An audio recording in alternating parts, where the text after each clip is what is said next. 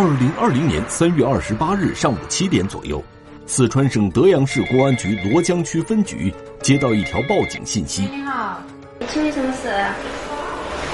燕家镇松华村直处这儿这个位置，这一个人可能就是死亡了。报警人称，在燕家镇双华村路边有一俯卧的男子，似乎已经失去了生命迹象。随后。四川省德阳市公安局罗江区分局新盛派出所的民警立即赶往案发地点。到达现场的时候，当时我们看到头朝这个水沟的下边，相当于整个半身已经下去了，然后屁股这一节在这个马路上，随身携带的一个小车离在离他这个趴着的位置大概有两米远的距离，在场的这个民辅警。然后也就迅速的到这个下面去查看了一下，不确定他是死是活。这时，幺二零急救车也赶到了现场，民警立即配合医护人员将俯卧的男子抬起来，平放在路边。幺二零工作人员对伤者进行一个紧急的抢救之后，告知我们民警，伤者已经死亡。因为这个发生在道路上的事故，所以就通知交警先到场对这个现场进行一个查看。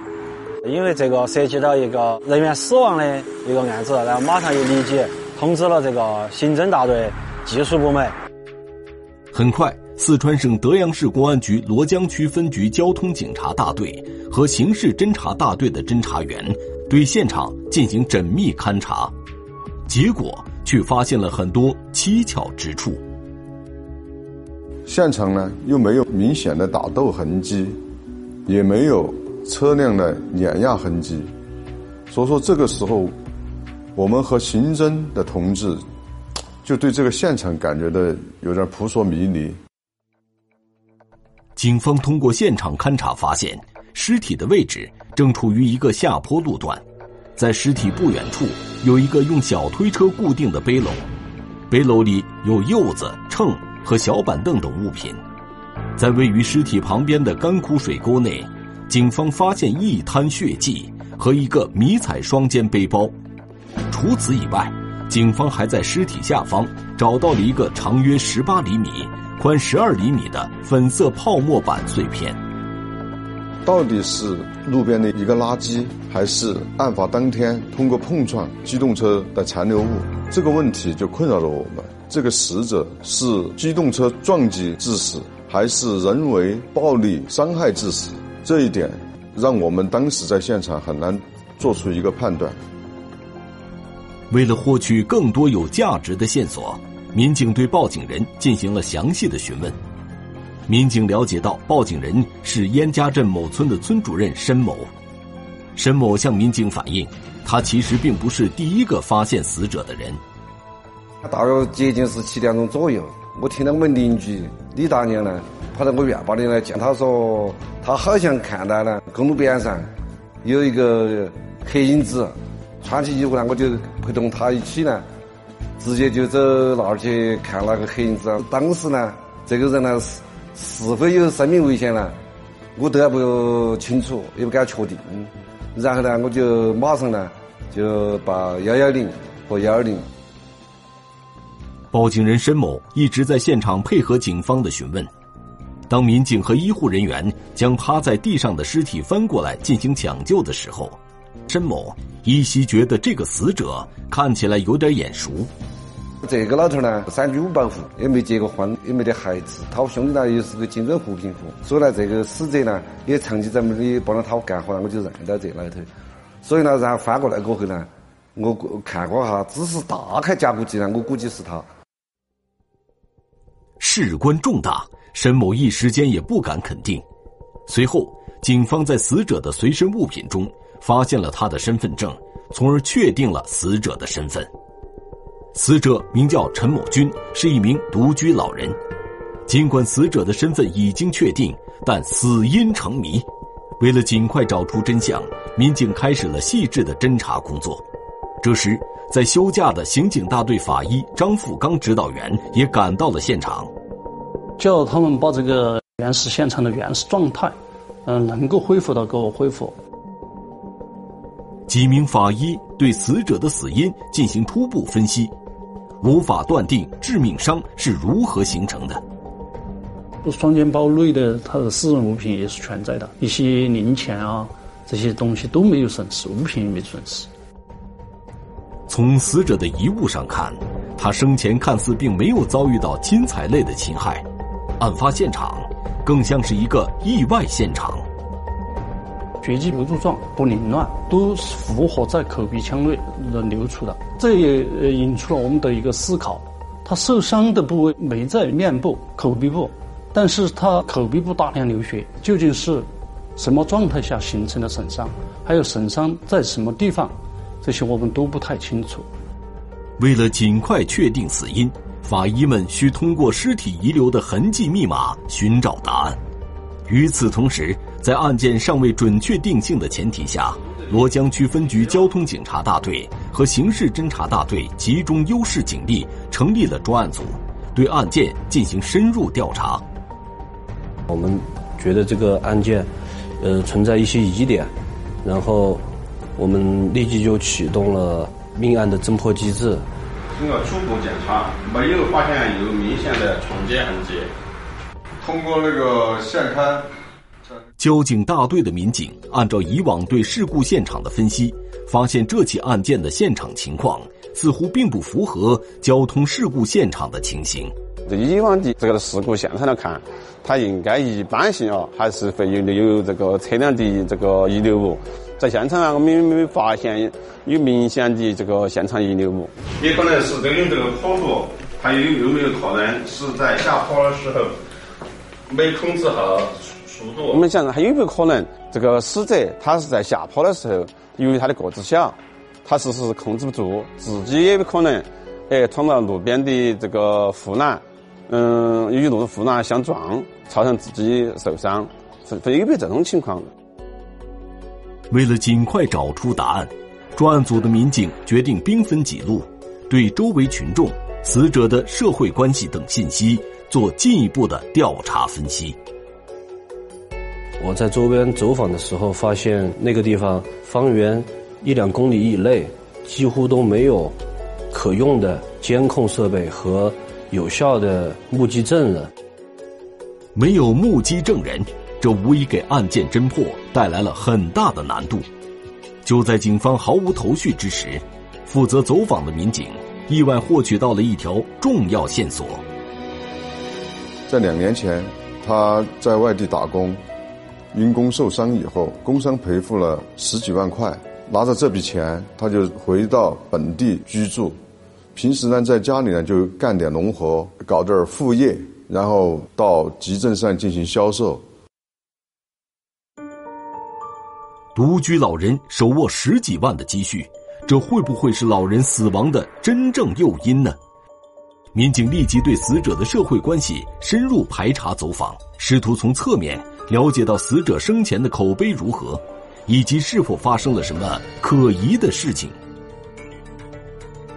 通过警方的调查，老人生前是一个老实本分的人，似乎并未曾与什么人结过仇怨，案件更加扑朔迷离，找出真相已迫在眉睫。很快，尸检的结果出来了。通过尸检就发现，死者陈明军的枕部有一条裂创，又有出血，又有枕部的粉碎性骨折。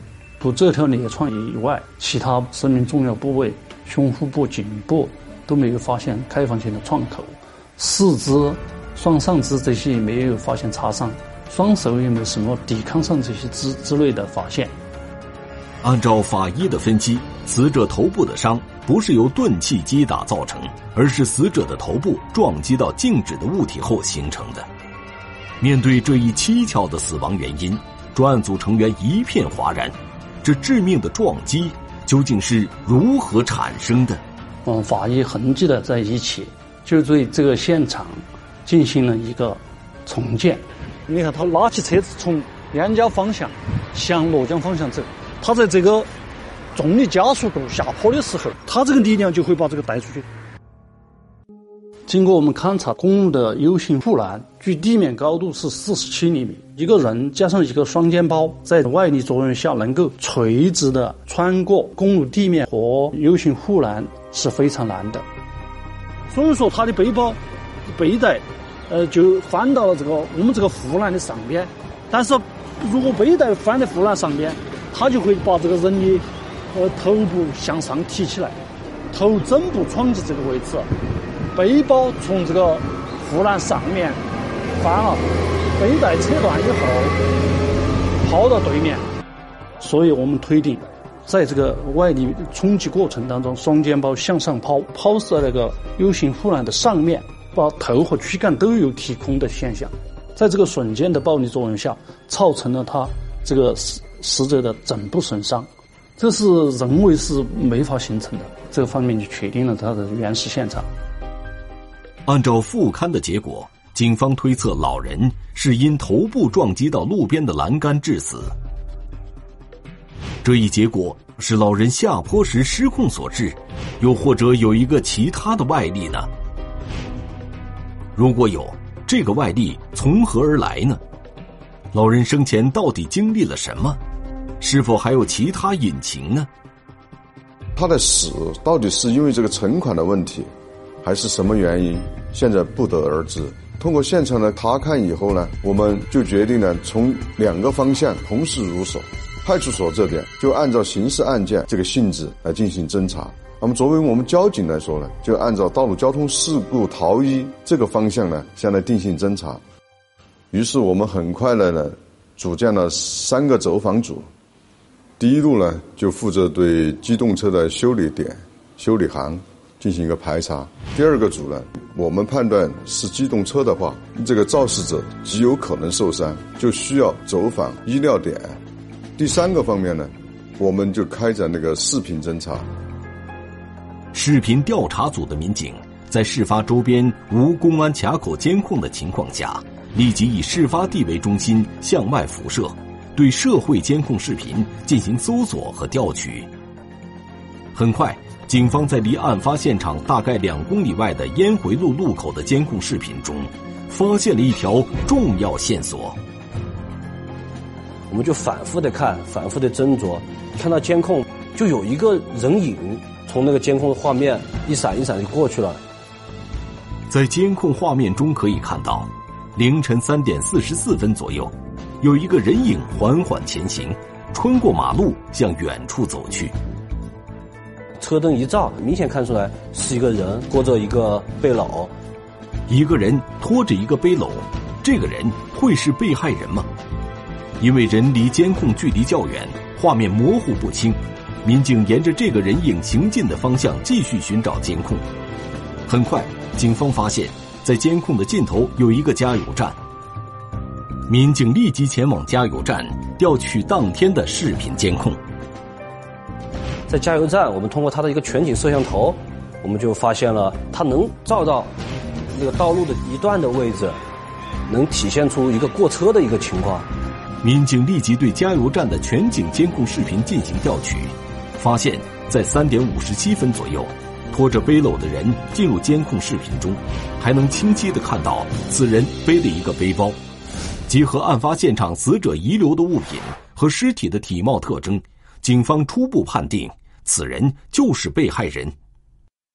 我们就做了一个侦查实验，然后从加油站按照那个死者的这个步行的速度，我们走到事发地点，然后我们反着推，推断出大概需要半个小时左右的时间。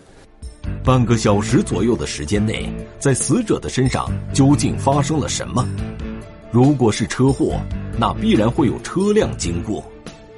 我们就排查出那个时间段里面的一些路过的车辆，通过车辆的信息，我们就联系到，嗯，一个货车的驾驶员。警方通过排查，发现只有一辆车出现的时间与死者出现的时间非常接近，在四点十一分左右的时候，一辆货车进入监控画面，并向案发现场的方向驶去。这辆货车会与这起案件有所关联吗？警方决定对司机进行询问。喂喂喂，你你家何处啊？三月二十八号早上，你是不是从这个罗江开车路过？哎，我是晚上嘛二点多去，刚走我右边有一个摩托车，晓得吧？有摩托，有个有摩托倒了，有车倒了。他说他他从那儿路过，好像是看见路边倒了一辆摩托车，但是因为天比较黑，他从那儿过的时候，他也没有多过多的注意，然后他就直接走掉了。货车司机提供的这一线索立即引起了警方的注意。难道说死者的死亡跟倒地的摩托车有关？就在这时，最早发现死者的李大娘又向警方反馈了一条重要线索。我睡到半夜时候，我是听到外头空是响过一声，鸡还没叫没哈儿。哎，可能怕有个四点过五点钟那会儿。四到五点钟吧。啊。你当时听到空子响过一声。李大娘所听到的这声巨响，似乎反映出外面发生了强烈的撞击，这非常符合交通肇事的情形，而且他听到巨响的时间也与警方推测死者到达案发地的时间完全相符。结合之前的种种调查，警方推断，这起案件极有可能是一起交通肇事逃逸案件。这条线索就很有价值，我们就将我们的侦查重点。放在了两轮的摩托车或者是两轮的电动车上面。这辆摩托车从哪里来，又开往了哪里？警方再次对加油站的监控视频进行反复仔细查看。在经过仔细的筛查的时候，有一辆摩托车，当时从那个加油站的录像的画面一闪而过。在监控画面中可以看到，四点零七分左右，一辆摩托车快速驶过。通过反复回放，民警发现摩托车的后面还载了一个人。这辆摩托车会是肇事车辆吗？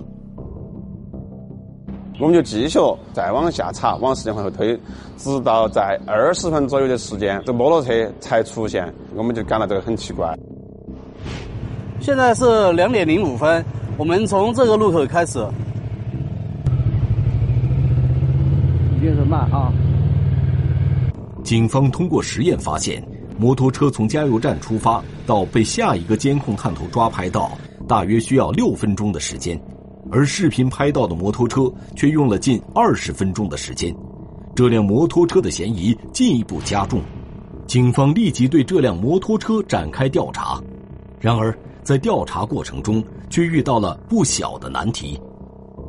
这个摩托车属于什么型号、什么牌子？没有。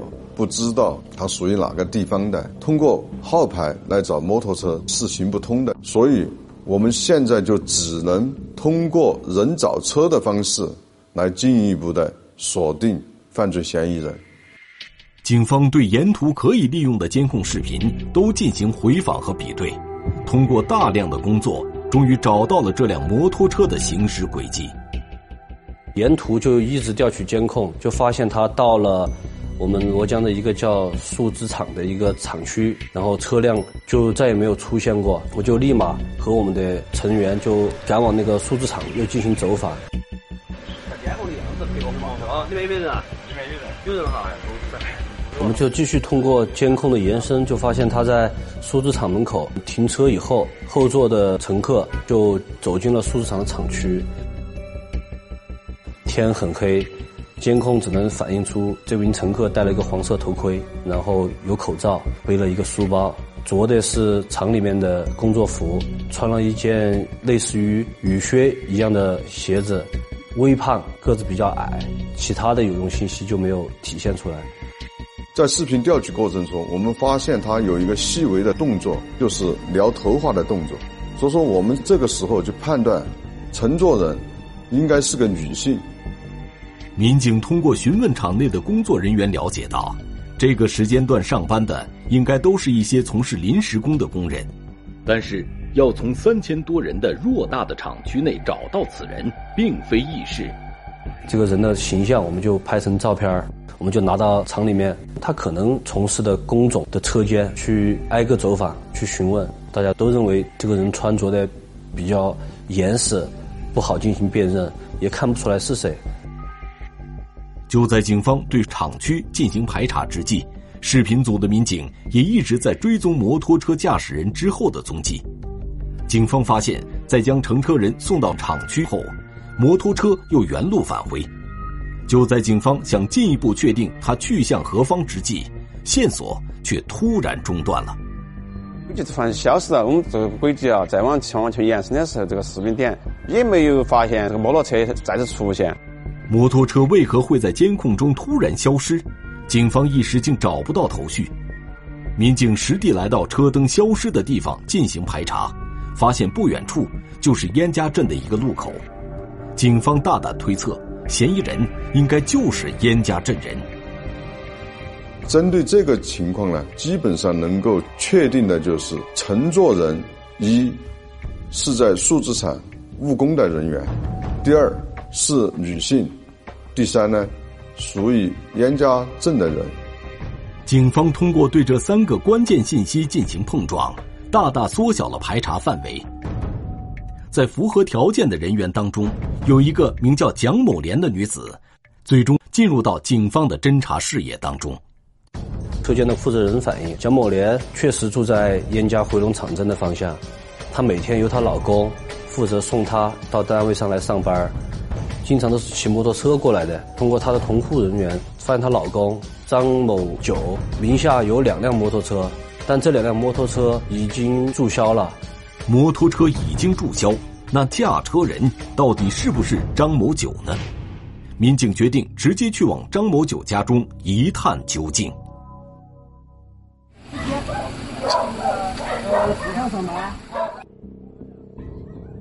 我们到了他家以后，张梦九听到声音就从客厅走出来，我们就发现他的脸是肿的，他的上下嘴唇都有伤。你的摩托车倒地没得？啊。那你看到啥子？这台啥？我们侦查就问他：“你的摩托车在哪里？”当时他言语就有点闪烁，在我们的再三追问下，他说他摩托车放在他嗯院子旁边的杂物间里。然后我们找到摩托车以后，我们就对摩托车进行了一个初步的一个查勘。面对现场突审，张某九一直含糊其辞，不正面回答警方的问题。民警只能将他夫妻二人传唤至派出所，进一步配合调查。询问的过程中，夫妻俩的口供就出奇的一致，都是避重就轻，只说上班的事。审讯从晚上九点过一直持续到凌晨一点，都没有突破。就在审讯陷入僵局之际，走访调查组的民警反馈了一条重要消息：民警在某修车店的视频监控中发现了张某九的身影。不仅如此，困扰民警多时的疑团也在这里被解开了。案发现场遗留的粉色泡沫板碎片。与张某九更换掉的挡风板材质颜色一致，其中破损的一角更是与物证完全吻合。有了这样的铁证，民警再次对张某九进行审讯攻坚。在大量事实面前，张某九终于对自己交通肇事逃逸致人死亡过程供认不讳。他就承认了，在事发地的时候，他就发现他撞了什么东西，摩托车就倒地了。然后他的老婆就上前去看到底撞到了什么东西，就看到有一个背篓，然后在背篓前面一点的位置，还有一个像人一样的东西，黑乎乎的躺在地上。她就跟她老公说，好像撞到人了，怎么办？反正天很黑，神不知鬼不觉的，也没人知道，我们就走吧，还要上班，就相当于她就自我安慰，认为上班比现在发生的事故还重要。警方也在审讯中。得知了这场悲剧发生的主要诱因。他在驾驶摩托车过程中，途经下坡路段时，为了省油，关闭了摩托车电源，导致夜间行驶灯光不足，撞击到陈某某的背篓上，然后将陈某带倒。这也解释了为什么通过我们现场勘查会发现尸体上有碾压和撞击的痕迹。不仅如此，张某九在返程的途中依旧如此操作，这也解释了民警在视频监控中追踪摩托车踪迹时，摩托车蹊跷消失的原因。案件终于真相大白。